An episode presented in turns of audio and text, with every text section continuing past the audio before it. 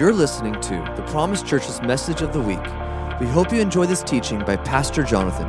For more information about who we are, please visit us at thepromisechurch.com. Let's pray. We're going to pray before we jump into the word this morning. Lord Jesus, we, we set our hearts on you, we set our minds on you, Lord. Lord, we declare we love you and that there's none like you. No one compares to you, Jesus. We honor you in this place. We honor your word. We honor your name, that your name is above every other name. And Lord, we ask, I ask today that every person here would encounter you powerfully today. Speak to us in your word. Challenge us. God, bring freedom in this place. Make us more like you, Jesus. Lord, I ask for your anointing in this time to move powerfully we give you all praise and glory and honor. In Jesus' name, amen. Amen. Thank you. You may be seated. Today, I want to speak to you with the title of the message of Weapons of Our Warfare. Weapons of Our Warfare. Uh, if you've been in church a while, this might be review for you. This might be very basic and very uh, foundational and very simple for you, and that is the point. uh, because I believe that many times we need to be reminded of, we, we need to revisit, we need to focus on very foundational, very uh, reviewable pieces of our walk in Christ and make sure that we stay sharp, make sure, make sure that we stay, uh, in a sense, walking these truths out. One of our roles as pastors is to equip you, to equip you, the saints, for the work of ministry to equip you and how to live as a thriving follower, a, lover of Jesus Christ. And at the Promise Church, we believe that God has called us and commissioned us to see lives transformed, to see cities saved, to see nations won by being people of his presence. And that doesn't happen by accident. That doesn't happen overnight. Uh, it, it, takes intentionality. It takes focus. It takes a, a, lot of training. It takes equipping. It takes a lot of different things to be happening in, in our lives as believers. Now, today I'm going to begin probably one of uh, maybe at least two uh, messages on this subject. Uh, in a couple weeks, I'll probably share part two. But I really felt led by the Lord to make sure that we recognize and remember that we're in a battle. To recognize and make sure that we are not ignorant of what God has given us in this life and how to live in Him and how to wage war in this life. Because I think a lot of times, especially in America, Christians wage war on the wrong enemies, on the wrong targets. A lot of times, Christians adapt weapons of the flesh and of the world. A lot of times Christians uh, have methods and structures and strategies that they rely on more than God's word. A lot of times Christians depend on a lot of other people and a lot of other things than on Jesus. And so I, I want to remind us of some truths that are in God's word today. Uh, Pastor Aaron's done a great job the last few weeks he's preached here about dreaming, about realizing that you have a purpose, that God has a plan for your life. And that plan begins and starts with knowing God, knowing Him deeply and personally and intimately. Having that personal connection and relationship with God is where everything begins in knowing Him. And in that knowing Him, God wants you to know why He created you, why He what He has destined for you, what He has prepared for you, the plans and purposes and the calling for your life. He, he made you with things in mind. He, and God wants to equip you to be able to walk them out. God wants you to dream big. And Aaron's talked about dreaming and dreaming big and that the dream for your life that God has for you goes way beyond you having a spouse and having kids and having your career and having a nice house and a nice car and retiring comfortably in your early to mid 60s. There's a lot more to life that God has for you. Dream big. And the dream that God has for you is to advance His kingdom. It involves the gospel. It involves the building of His church and His kingdom. The dream that God has for you is bigger than you. And anytime that the church begins to remember these things, recognize these things, begin to apply these things, and, and begin to be on mission and, and, and preach the gospel and dream big, the enemy does not like it. The enemy gets nervous. The enemy begins to go, I need to short circuit this. I need to stop, stop this. I need to, to not allow these things to happen. Because if the devil can't keep you from being saved, he will neutralize you as best as he can. But all of a sudden, God's people begin to rise up and walk in how God has made them to be, in their identity, in the power of God available to them, and dreaming big with Him and creativity. All of a sudden, the enemy goes, I'm in trouble. So, what is he going to do? He's going to try to bring lies. He's going to try to bring deceptions. He's going to try to bring little attacks. And he usually starts and begins in the mind. In the mind. With thoughts and lies and these different things. I want to read the main text for our, our time together today is Second Corinthians. Second Corinthians chapter 10, verses 3 through 5. I'm going to read this here for you. Second Corinthians 10, 3 through 5. For though we walk in the flesh, we do not walk according to the flesh. This is the New King James. And in other translations, in like the NIV, it says, though we live in the world, so the flesh isn't talking about uh, pro- being prone to sin or uh, a fleshly nature. It's talking about this earthly li- life that we live, this natural life, this natural body, this natural world that we are, we are in, but not of. Okay, so though we walk in the world or walk in this natural body, we do not wage or we do not war according to the flesh. Or again, another translation, we do not wage war as the world does. Okay? The weapons of our warfare are not carnal. They're not of this earth. They're not temporary. They're not of the world but are mighty in God for pulling down strongholds, casting down arguments and every high thing that exalts itself against the knowledge of God, bringing every thought into captivity to the obedience of Christ. Again, the weapons we fight with are not weapons of the world. They are weapons of our warfare are mighty in God. Mighty in God. For what? Pulling down strongholds, addressing thoughts, taking thoughts captive. So again, it exposes a tactic of the enemy against your mind. See, when you come to Christ and you give the Lord your life and you receive Him as Lord and Savior, you become a new creation in Christ. All old things pass away, everything becomes brand new. And one of those new things that you receive is the mind of Christ. You receive a new mind. And part of the journey of walking in Jesus is learning how to think according to that new mind. And the enemy will do everything he can to attack that new mind and bring in memories, bring in lies, bring in thoughts, deceptions to attack that new mind. And part of our role, part of what we're called to live in and growing and maturing in Christ is being able to recognize those things address those things and no longer tolerate those things and have them leave.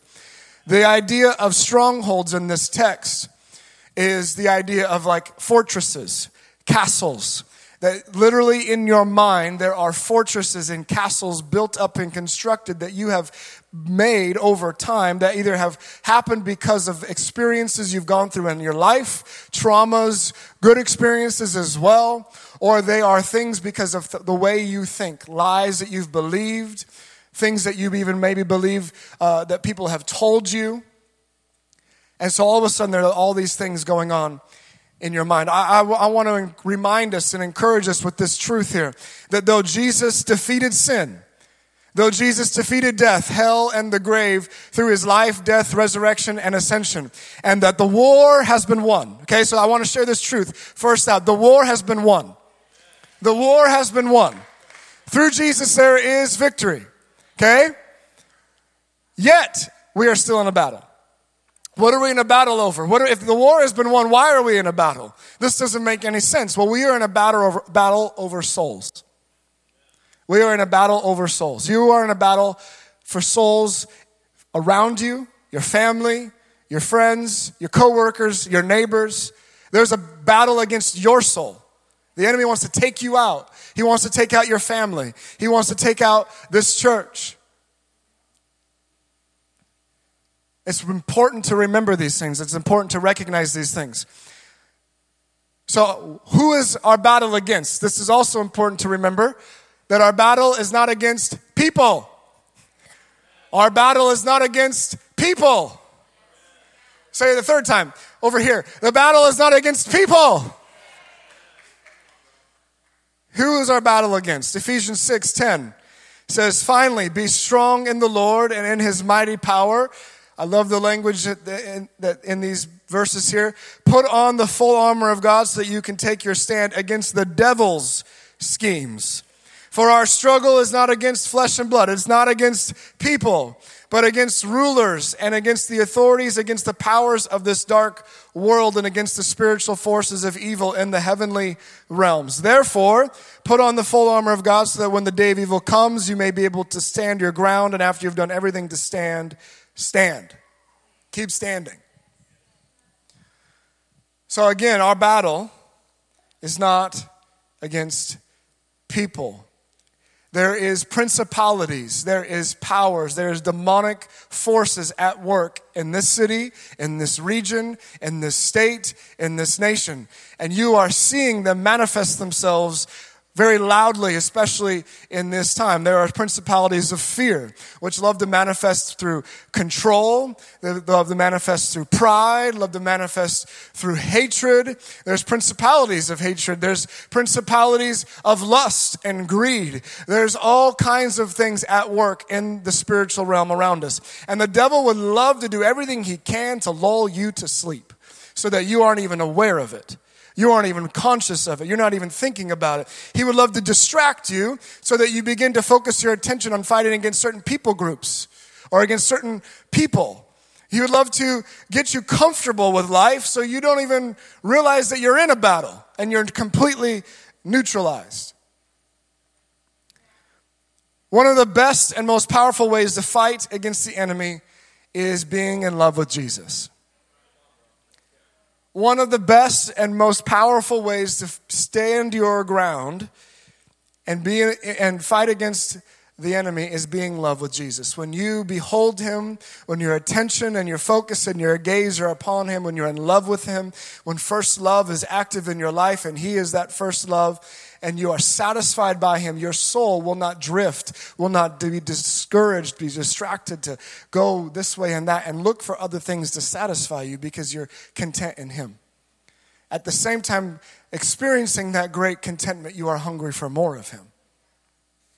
When we are in that place, we will know we're on mission. We will not be taken out by the enemy. We will be able to wage war the way that that God wants us to. When you're in love with Jesus, you'll be in love with your neighbor. When you're in love with Jesus, you'll be able to love those around you. You'll be able to recognize where they're coming from if they are coming from if they are coming at you with something they're accusing you they're attacking you they're speaking slander or gossip or they are persecuting you they're mocking you they're rejecting you uh, they are uh, making you making you want to compromise things in your life because you are impacting their comfort. You recognize where it's coming from because you're in love with Jesus and therefore you're able to love them and see them rightly. In knowing Jesus and being in love with him and looking at his word and his example, he shows us how to fight against our enemy. And so I want to dive into a couple of these. Again, these might be very basic and very simple for you, but they are very powerful and very essential for you. Okay? So I want to look into some of these things with you today. The first one, our first weapon, and really our main weapon that we find our other weapons in, is the Word of God. The sword of the Spirit the Word of God. Ephesians chapter 6, and continuing on later from what I just read earlier in Ephesians 6, says, Take the helmet of salvation and the sword of the Spirit, which is the Word of God. The sword of the Spirit, the Word of God. I find it amazing that it says the helmet of salvation. Again, what does a helmet cover? Your head, your mind. Your mind must be renewed from a place of salvation, which is saved, healed, delivered. And when that's taking place, you will have a sword in your hand and you will know it and you will want it and you will use it. So, in the Word of God, it shows us how to rightly use His Word and what is available to us in this battle that we are in. For example, I want to give you some practical examples here. I got to kind of stay a little bit in tune with my notes and teach a little bit more so I don't I can actually get through half of what I have here. Praise the Lord. In Matthew 16, Jesus walking was with the disciples. I preached on this text multiple times over the last few months. He, he asked the question, who, do who does man say that I am? And who do you say that I am? And Peter, inspired by the Father, says, You are the Christ, you're the Messiah, you're the Son of the living God. And Jesus says, Blessed are you, Simon.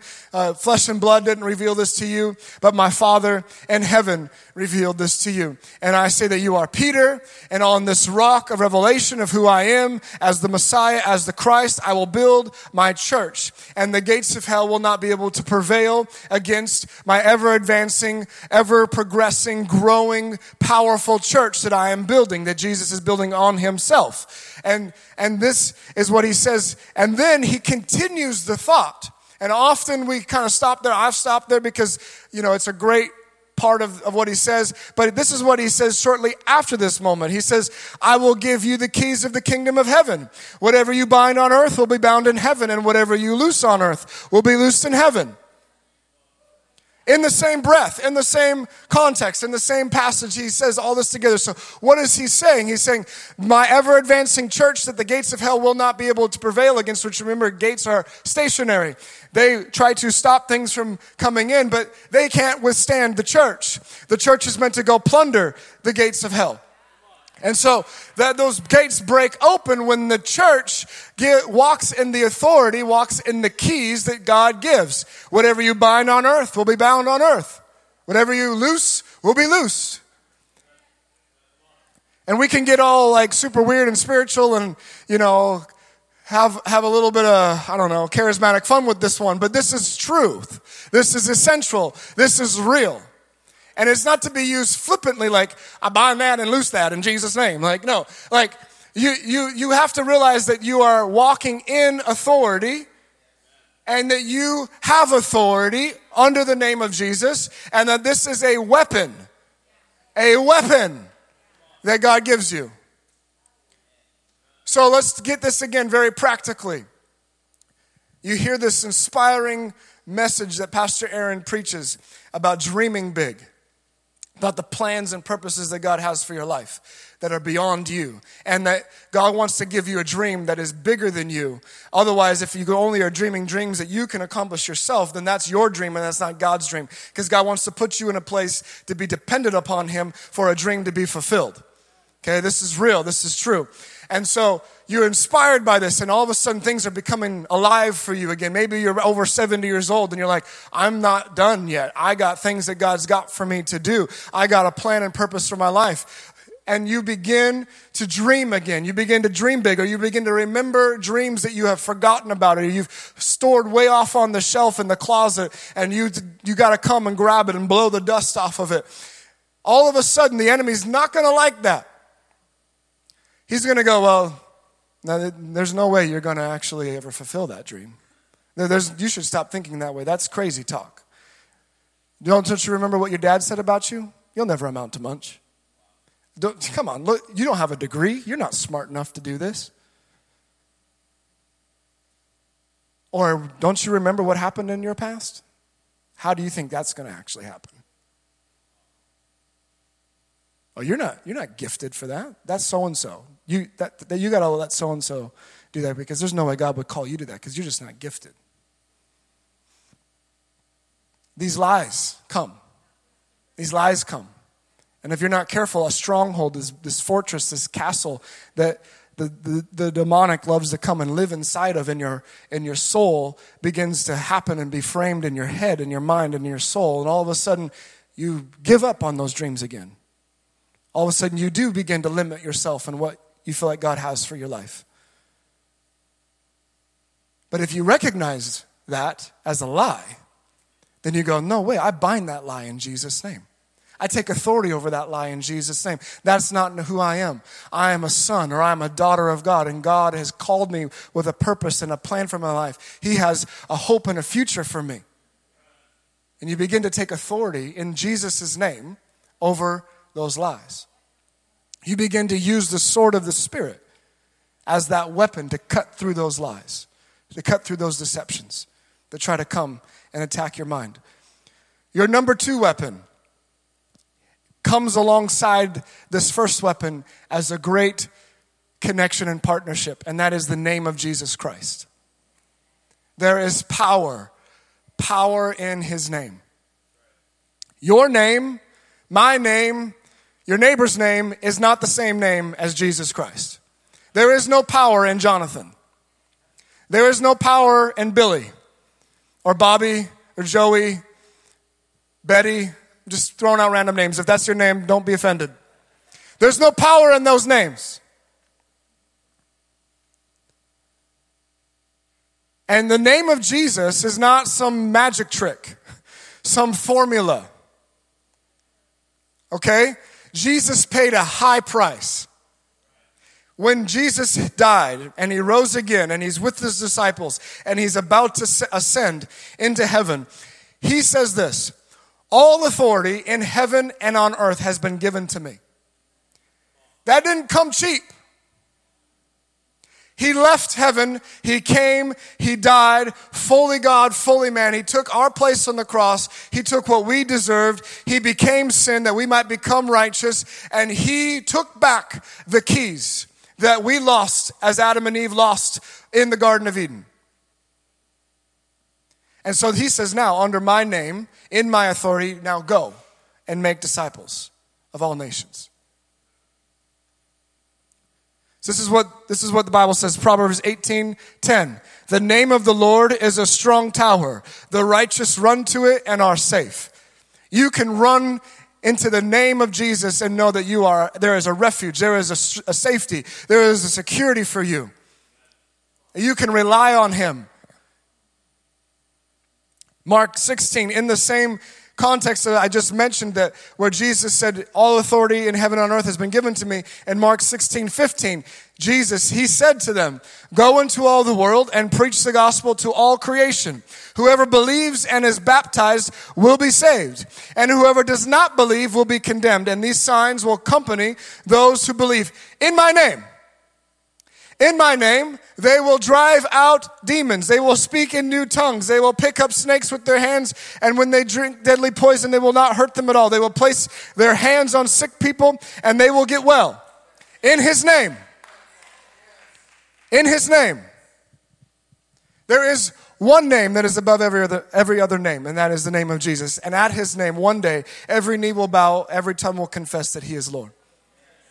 There is no other name like his name. Why is his name used as a swear word in the world and not Buddha's? Because even the demons know there's power in his name.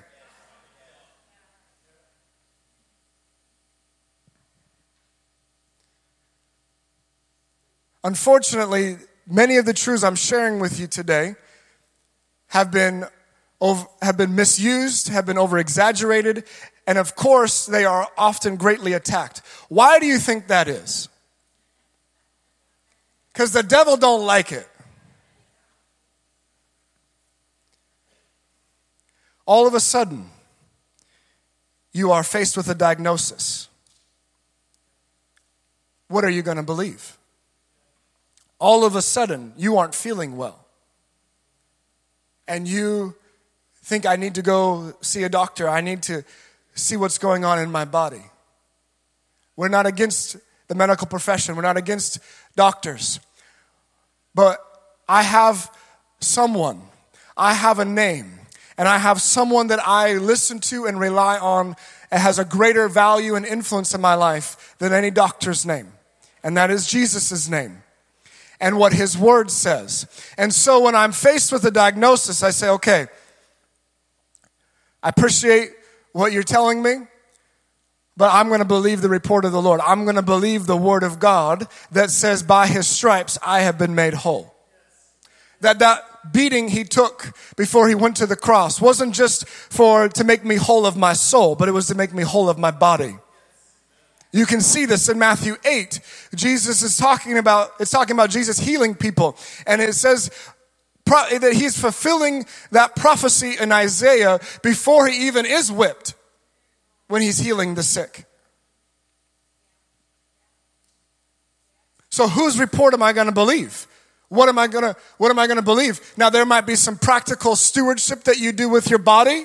Praise God, you eat better, you exercise, you you sleep more, you you rest, you take a Sabbath.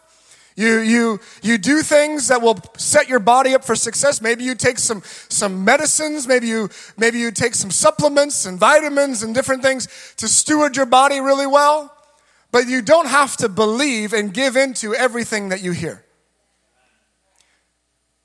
All of a sudden, you begin to be inspired with creativity to see God do something in your life. You want to reach a, a, people, a group of people that are hurting and destitute. And all of a sudden, God says, Why would you think God would, or uh, all of a sudden, the enemy comes to you, excuse me, and says, Why do you think God would ever use you? Don't you remember that part of your past? And all of a sudden, you're faced with a, a decision. Yeah, you're right. That was in my past. But my past is dead. I'm a new creation in Christ. I'm no longer a slave to sin. I don't have to be bound to that addiction anymore. I don't have to be bound to that weakness anymore. I have a new nature in Christ. I'm a partaker of the divine nature. Jesus washed me in his blood. I'm made whiter than snow. I don't have to live defeated. I am called to live victorious in Jesus. Oh, by the way, devil, do you remember that God chose Moses who killed people? Oh, by the way, devil, do you remember that God chose Gideon who was an idolater and was hiding fearful in a cave and he called him a mighty man of valor? So if he called Gideon and he called Moses, he can call me too.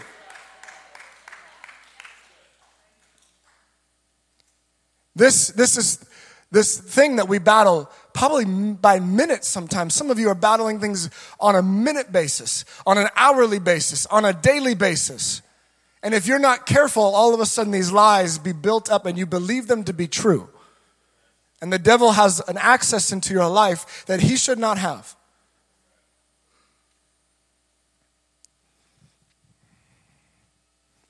All right, I want to look at a portion of scripture, again, that might be very familiar to you, but I want to show you how Jesus fought against the enemy. Matthew chapter 4. Matthew chapter 4, verse 1 through 11. We're going to read this together. Matthew 4 1 through 11. Then Jesus was led by the Spirit into the wilderness to be tempted by the devil. After fasting 40 days and 40 nights, he was hungry. I would be too. I'm hungry and I had breakfast this morning. Praise God. The tempter came to him and said, If you are the Son of God, tell these stones to become bread. Jesus answered, It is written, just gonna pause there for a moment. Say it again. Uh, Jesus answered, It is written in what? The Bible, the scriptures, the inspired word of God. Man shall not live by bread alone, but on every word that comes from the mouth of God. Then the devil took him to the holy city and had him stand on the highest point of the temple. If you are the Son of God, he said, throw yourself down. For it is written, he will command his angels concerning you, and they will lift you up in, in their hands so that you will not strike your foot against a stone. Jesus answered him, It is also written, Do not put the Lord your God to the test. Verse 8 Again, the devil took him to a very high mountain and showed him all the kingdoms of the world and their splendor. All this I will give you, he said, if, I, if you will bow down and worship me. Jesus said to him, Away from me, Satan, for it is written, Worship the Lord your God and serve him only. Then the devil left him, and the angels came and attended him. There's so much here. I'm going to just try to give you some, some big highlights. Notice how Jesus fought. It is written. It is written. It is written.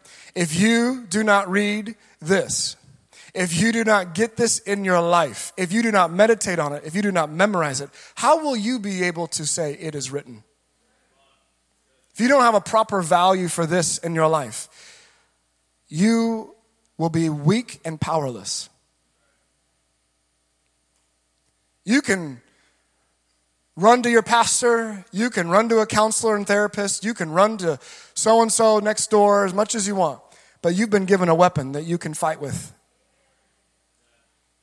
Um, I would encourage all of you to get scriptures that you know and memorize and that you can pull out at a moment.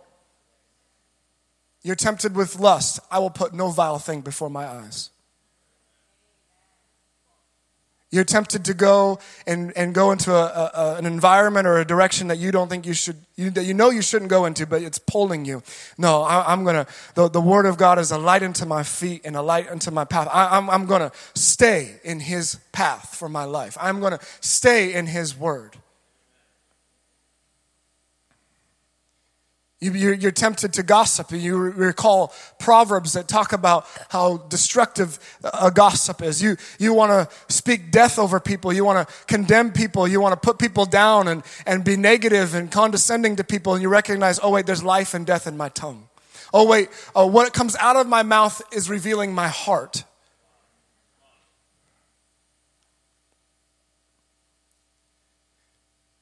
Jesus used this. It's also interesting that the devil used this. So we're going to get to that in a second. But first, the enemy targeted Jesus' weakness and his need. He targeted Jesus' weakness and need. You're like, how was Jesus weak? He fasted for 40 days and 40 nights. He had a body. He was fully man. There was a, a need of food in his life right there. But he recognized where his source fully was. He recognized what was most needed in his life. What was that? Man shall not live by bread alone, but by every word that comes from the mouth of God. He was being nourished from the voice of his father. He was being nourished probably from the scriptures that he had heard and grown up in and known his entire life leading up to that point. And so he was able to resist nothing bad. What's wrong with bread? Well, besides it's probably good, not good carbs in the world that we live in today, and it will not be turns to sugar, and it's not good for your body. Uh, but besides, back then it was it was good bread, I'm sure, unleavened and um, less carbs, better wheat. It wasn't GMO wheat.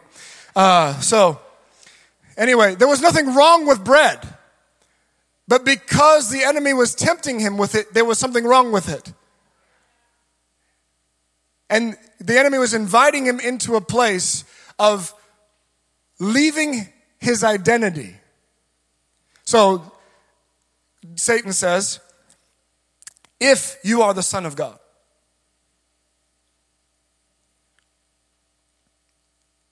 prove yourself. Turn these stones into bread. Just before this moment, Jesus was being baptized in the river, and the Holy Spirit descended upon him, and the Father's voice audibly spoke, This is my Son, whom I love. With him I am well pleased. He didn't have to prove himself, he was already secure in his identity. So the enemy attacked his weakness and his need. Often the enemy will attack us when we are weak, spiritually weak, physically weak, tired, burnt out. He will attack you where you have a need. He targeted Jesus' identity, identity with what he would believe that his father said about him. The enemy loves to attack what the father says about you. The enemy wants to take what the father says about you as his son or daughter and tear it down. And instead, he wants to reinforce lies that have been spoken over you, possibly by your fathers, by your parents, by authority in your life from your past. The enemy was, was tempting Jesus to prove his identity in his own strength. And he tempted Jesus to, short, to get a shortcut so that Jesus would not go to the cross. If you jump from this, you won't die. The angels will protect you, and I will give you all of this. The enemy loves to present us with shortcuts. I just want you to know that in the kingdom of God there are no shortcuts. Jesus had to go to the cross. You and I are invited to the same path. Jesus said, if you want to be my disciple, daily pick up your cross and deny yourself and follow me. There's no shortcuts, there's no exceptions, there's no favorites.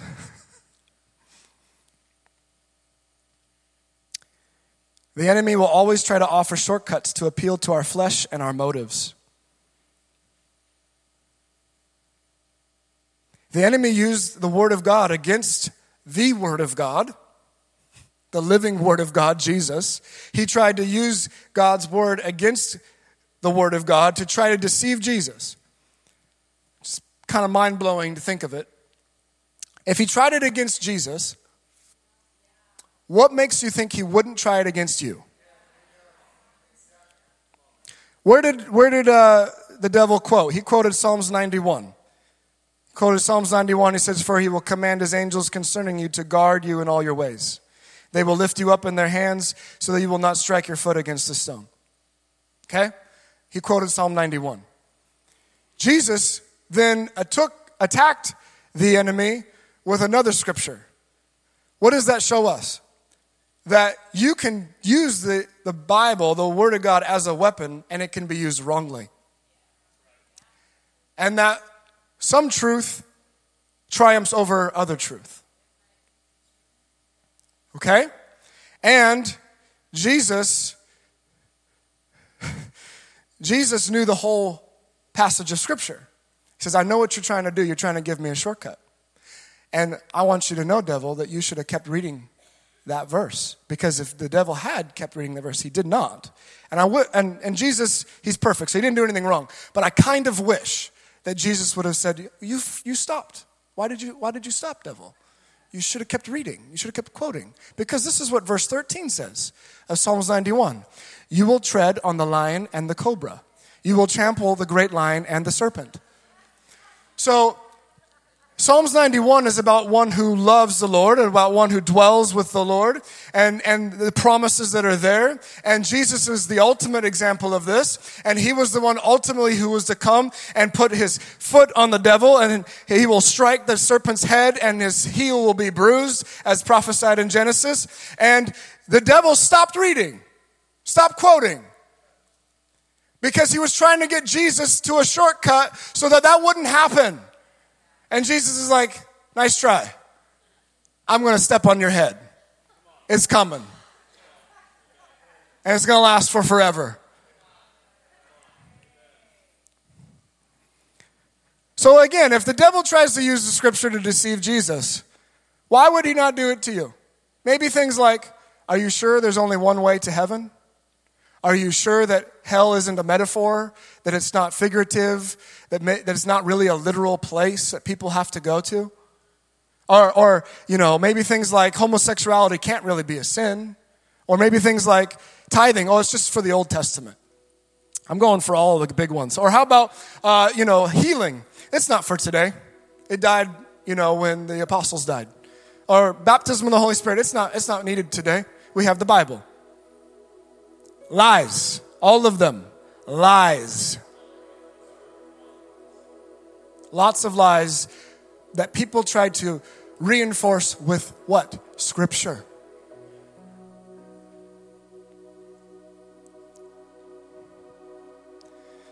Number three, a new another weapon I want to talk about that we're going to partake in together is communion. Communion. Jesus said, Do this in remembrance of me. So, communion is this special place of remembrance. It's this special place that we get to come to with Him, where, where we remember what He has done. Where we remember the price He paid, where we, re- we remember our victory through Him where we remind the devil that he lost. And he's not going to win in us. Where we remind ourselves that we've won with Christ. Where we remember the promises of God. Some of you here today have sons and daughters who aren't walking with the Lord. And the devil would love to attack with lies, saying, Oh, they're too far gone they won't repent, they won't come back. The things that they're stuck in are too big and too bad. No. We sang about this great song this morning already about prodigals and people returning and coming home. If the Lord can do it for us, He can do it for anyone. Jesus said, Go preach the gospel to all creation. Shows his heart. He wants everyone. He wants none to perish, but all to come to repentance. So if it's his heart, you know that you have a place to go into in prayer and intercession. You want to know how to pray the will of God? You want to know how to pray knowing that you're praying the true will of God?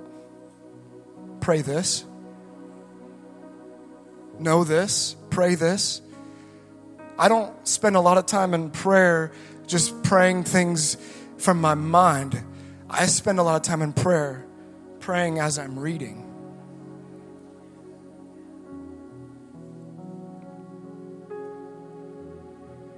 In fact, if you struggle with going into a place of prayer wondering, I don't even know what to say.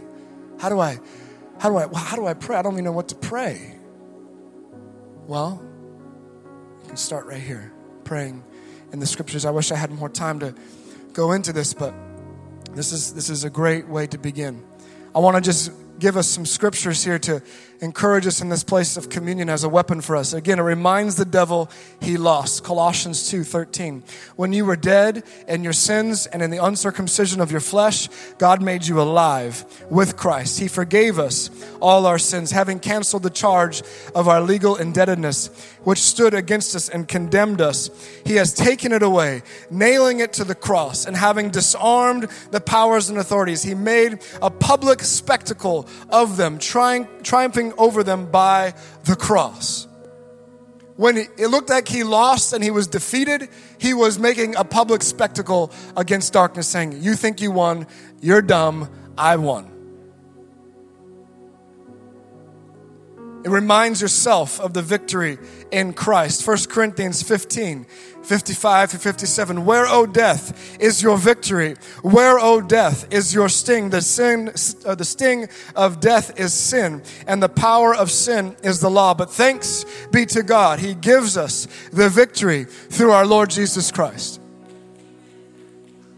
There is a place of safety, a place of refuge, a place of connection at the table with the Lord in communion. Psalms 23 5, you prepare a table before me in the presence of my enemies. There's this special place of safety that we can come to it with the Lord when we feel under attack, when we feel like the enemy's coming against us, when we feel like the world is coming against us, when there's people coming against us, and we can come and we can sit with the Lord and be protected by it all. We remind ourselves, remind the enemy, rem, re, stand in that place of what Jesus paid for. I would encourage you to not only partake of communion when you are in a church gathering service. I would encourage you, I would implore you to partake of communion on a very regular basis. I'm not going to tell you you got to do it every day, but if you need to start that way, then maybe it's a good way to start.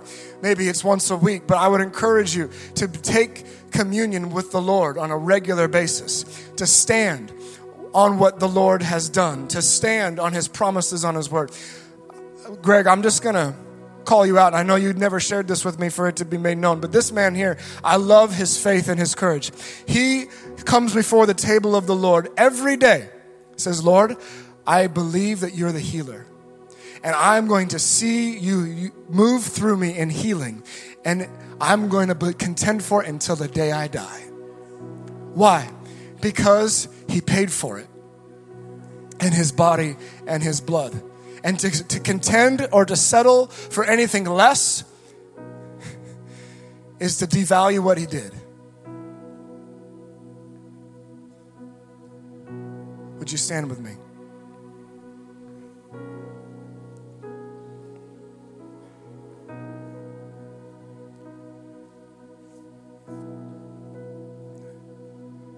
I know that in this moment, in this room, that there's a there's a high chance that there's some of you here that don't even have a relationship with Jesus. You don't know the Lord.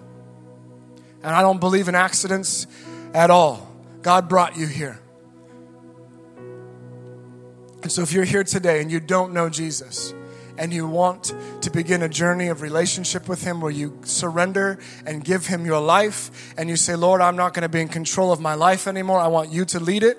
I want to follow you. I, I need your forgiveness. I need you in my life, and I want to make you Lord and Savior of my life. If you are here today and you want to receive Jesus, and you haven't begun that journey of relationship with, with Him, I want to invite you into an opportunity to do that. If you could just raise your hand, we want to pray with you.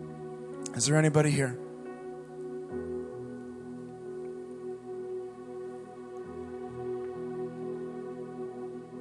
Okay.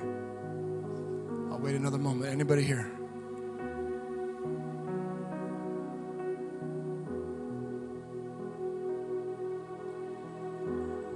I want to do this with our time of communion. I want us to remember what He's done. I want us to, to come before Him in that place of gratefulness, in that place of thankfulness. I want us to come to Him in, in that place of faith to say, Jesus, thank you for the victory I have in you. Thank you, Jesus, for the promises that you show me in your word. Thank you, Jesus, for what you paid for in your body and the shedding of your blood, for my healing, for my wholeness, for my freedom. So, right now, just in your own heart, with your own mouth, begin to thank Him.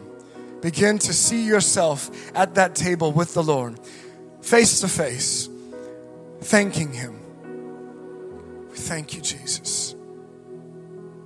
We worship you, Jesus. Thank you, Jesus. The devil hates communion. The devil hates the blood of Jesus.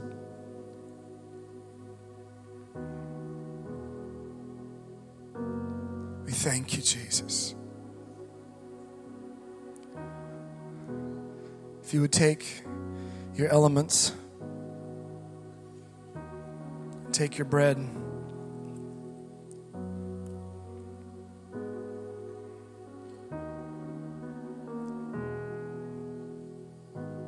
And just for a moment, I don't want to rush anything, just for a moment, remember what he went through for you.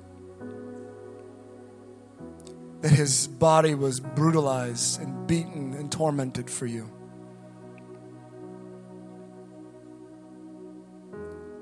There was a crown of thorns shoved into his skull. There was his beard was ripped out. He was slapped and punched in the face. He was spit on. He was flogged, he was whipped, and beaten brutally. Nails were driven through his hands and feet. He died a criminal's death. He died one of the most painful ways you could imagine. And he did it because of a desperate love for you.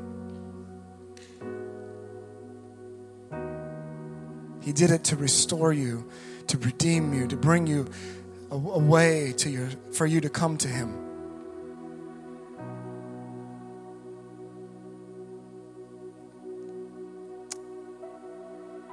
Lord, we declare, as you did, that man does not live by bread alone, but lives by every word that comes from your mouth. Lord, I ask for every person here today a special grace. You would open our ears, Jesus, to hear your voice.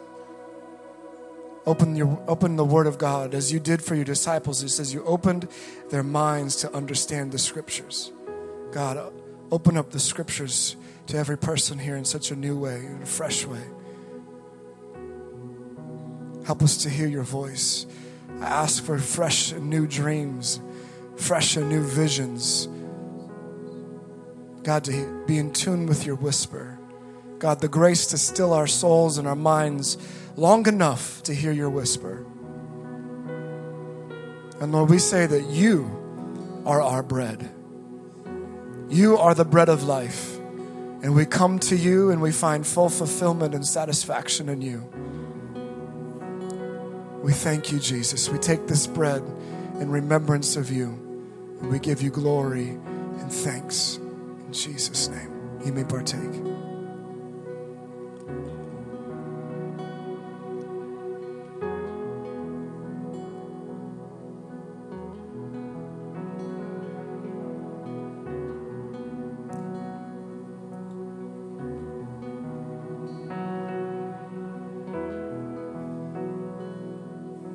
We thank you for the cup of the new covenant, Lord, that is available through the shedding of your blood.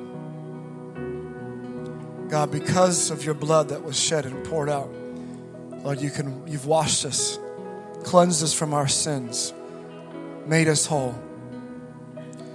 God, because of what you bore in your body and the shedding of your blood, Lord, there is healing for us.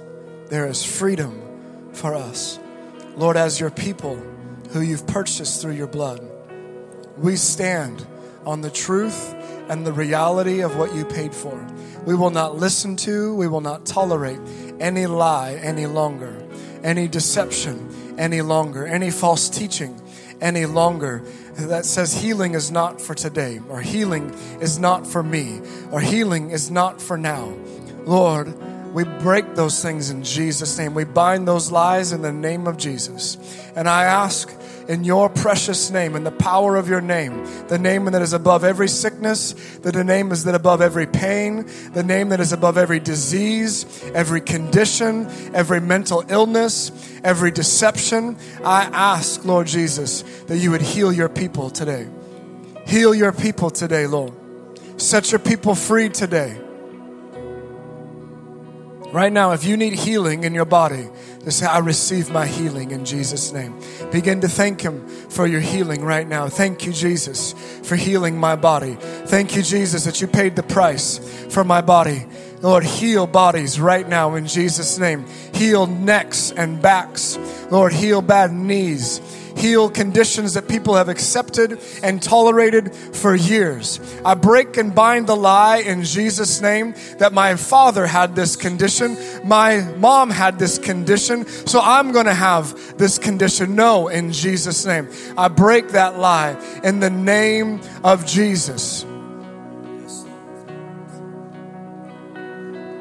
Right before he said that, exactly what he said. Things that have been lasting for a long time. I saw in heaven, I actually saw angels dusting off body parts, dusting off with their wings. They were dusting them off because there's been things that people have had for a long time. And God says, This is your day. This is your day to feel the healing, salvation of God. Whatever it is, receive it by faith. Nobody even has to touch you right now. It's going to come out of heaven and you're going to feel warmth in your body right now. Here it comes. Come on, just receive it right now. There's some of you, I heard the word arthritis. Some of you have been battling arthritis for years. Healing in Jesus' name. Come on, it's for you, it's available. He paid the price. I especially felt that the Lord wanted to heal people struggling with anxiety and depression. God wants to set you free. The, th- the crown of thorns was placed and shoved into his skull so that you could have the mind of Christ. Every demonic lie broken in Jesus' name. Jesus, we thank you for your blood. I plead the blood of Jesus over every person here. Come, touch them right now. We thank you for what you paid for. We receive it now in Jesus' name. You may partake of the cup.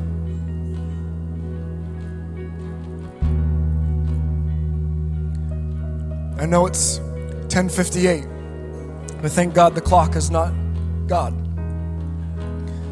So, this is what I want to do. I want to have our ministry team come up to the front here right now, quickly, please. And if you need prayer for healing in your body, you need prayer for freedom from depression or anxiety, you need prayer for anything in your life right now, come to the front and receive prayer. Our worship team is going to lead us right now in a moment of worship. I would encourage you, if you're not coming forward for prayer, to engage with the Lord right now in a great time of thankfulness, a great time of remembrance, a great time of worship, thanking the Lord for what He did for you on the cross, thanking the Lord for how He's how He's saved you, how He's forgiven you, how He's loved you. And let's worship Jesus right now with all that we have. We thank you, Jesus. We thank you, Jesus.